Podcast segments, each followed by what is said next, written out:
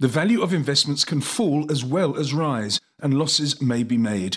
The basket of commodities represented by the C R B index rose from only just over one hundred at the beginning of the COVID crisis to a level of three hundred fifty earlier this year, and now it's just over three hundred after a significant pullback. So where to now for commodities? With me is George Cheveley, portfolio manager at ninety-one in London. It's been quite a meteoric rise, and people talking of super cycles in the commodities markets across all sectors, or most sectors anyway, George. Where do you see it now? Give us an overview before we get more specific.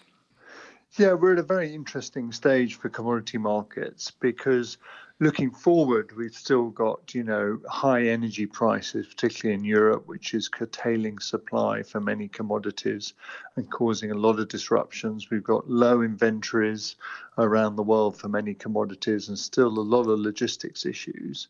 But on the other side, we're facing, you know, the look of recession in Europe, potentially in the States, and not a strong recovery so far in China. So people on the other side worrying very much on the demand side um, over the next few months, which leaves us in a rather balanced position and, and actually really explains the current volatility in prices as Um, you know, the market tries to decide whether we're going to be in deficit or surplus over the coming months. And of course, there are so many other fundamentals to look at, notably the level of the U S dollar, certainly for dollar-based commodities. I mean, as we speak, there's been a bit of a sharp sell-off in the U S dollar, but overall it's been a, a dollar bull market. And does that affect, well, it obviously affects the investment equation when it comes to commodities, but is it a, a more long-term and more sinister influence?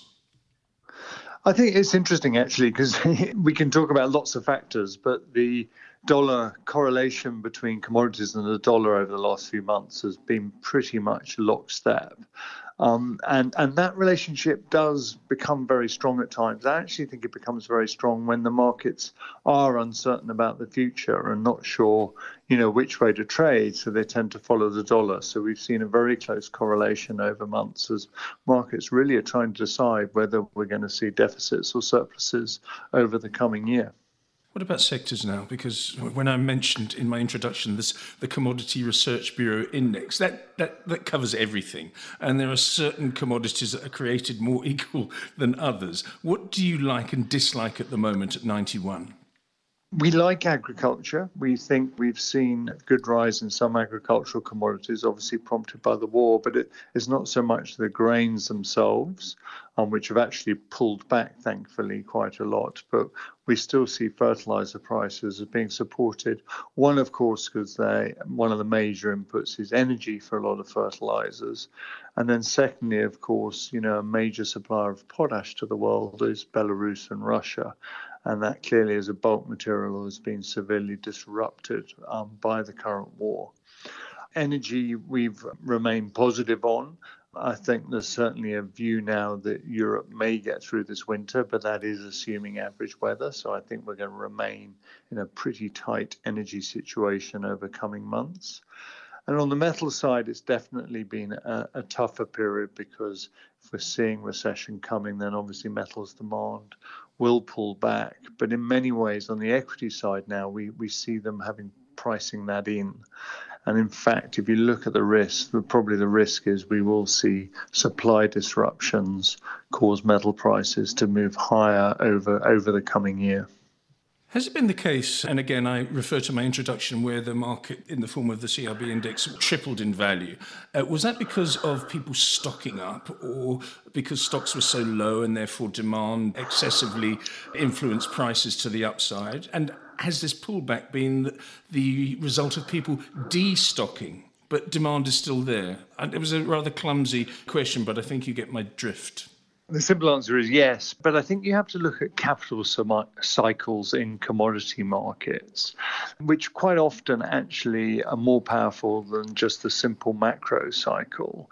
And we must remember over the last seven years or so, we've seen companies cut back on their capital investment in growing commodity supply because prices were very low in two thousand fifteen, companies were over levered, and really, you know, they had to restore their balance sheets, cut back on their capital spending, which are blown out in the previous five or six years. And therefore, we're seeing very little new supply relatively come to the market. And that's really, so then when we did have a pickup in demand through the pandemic, that clearly brought inventories down, caused prices to squeeze up. Certainly what we've seen since then is definitely the uncertainty around what's coming, causing people to destock. So in Europe, companies have destocked because they're not sure whether they'll be able to operate this winter with energy prices going where they are. We've also de- seen destocking um, in China, although supplying China. One, because financial conditions for metals in China have tightened up. Trader went quite spectacularly bust recently, which has caused a lot of problems in China domestically. And at the same time, people importing metal into China have found it much harder to finance stocks because of rising interest rates. So all these factors have caused definitely destocking. And certainly what's true over the recent months is apparent demand has been below real demand in many areas. And that's very interesting, because if that continues and we do see a recovery, that could lead to prices moving up very sharply in the next few months. Very interesting. Before we get to ninety-one's commodity strategy, I want to talk to you about the role of commodities in predicting or lagging a recession or an expansion. For example, at the moment, everyone's talking about uh, a potential recession, not only in the developing world, but also the developed world. Now, do commodities predict a recession, or are they the victims of a recession, and the other way around when it comes to expansion? Please tell all. well, well, they're sort of both in a way, because, because arguably you might say part of this recession is being caused by the rise and shortage of energy globally.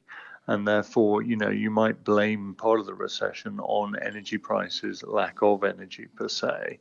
Um, but at the same time, clearly you see then metals and, and other commodities, you know, being a victim of that in terms of people worrying about a slowdown. What is true, though, is commodities tend to move very early on in a recession cycle. So people tend to sell cyclicals, particularly equities, early on. And actually, you tend to see the worst performance at the beginning of recession.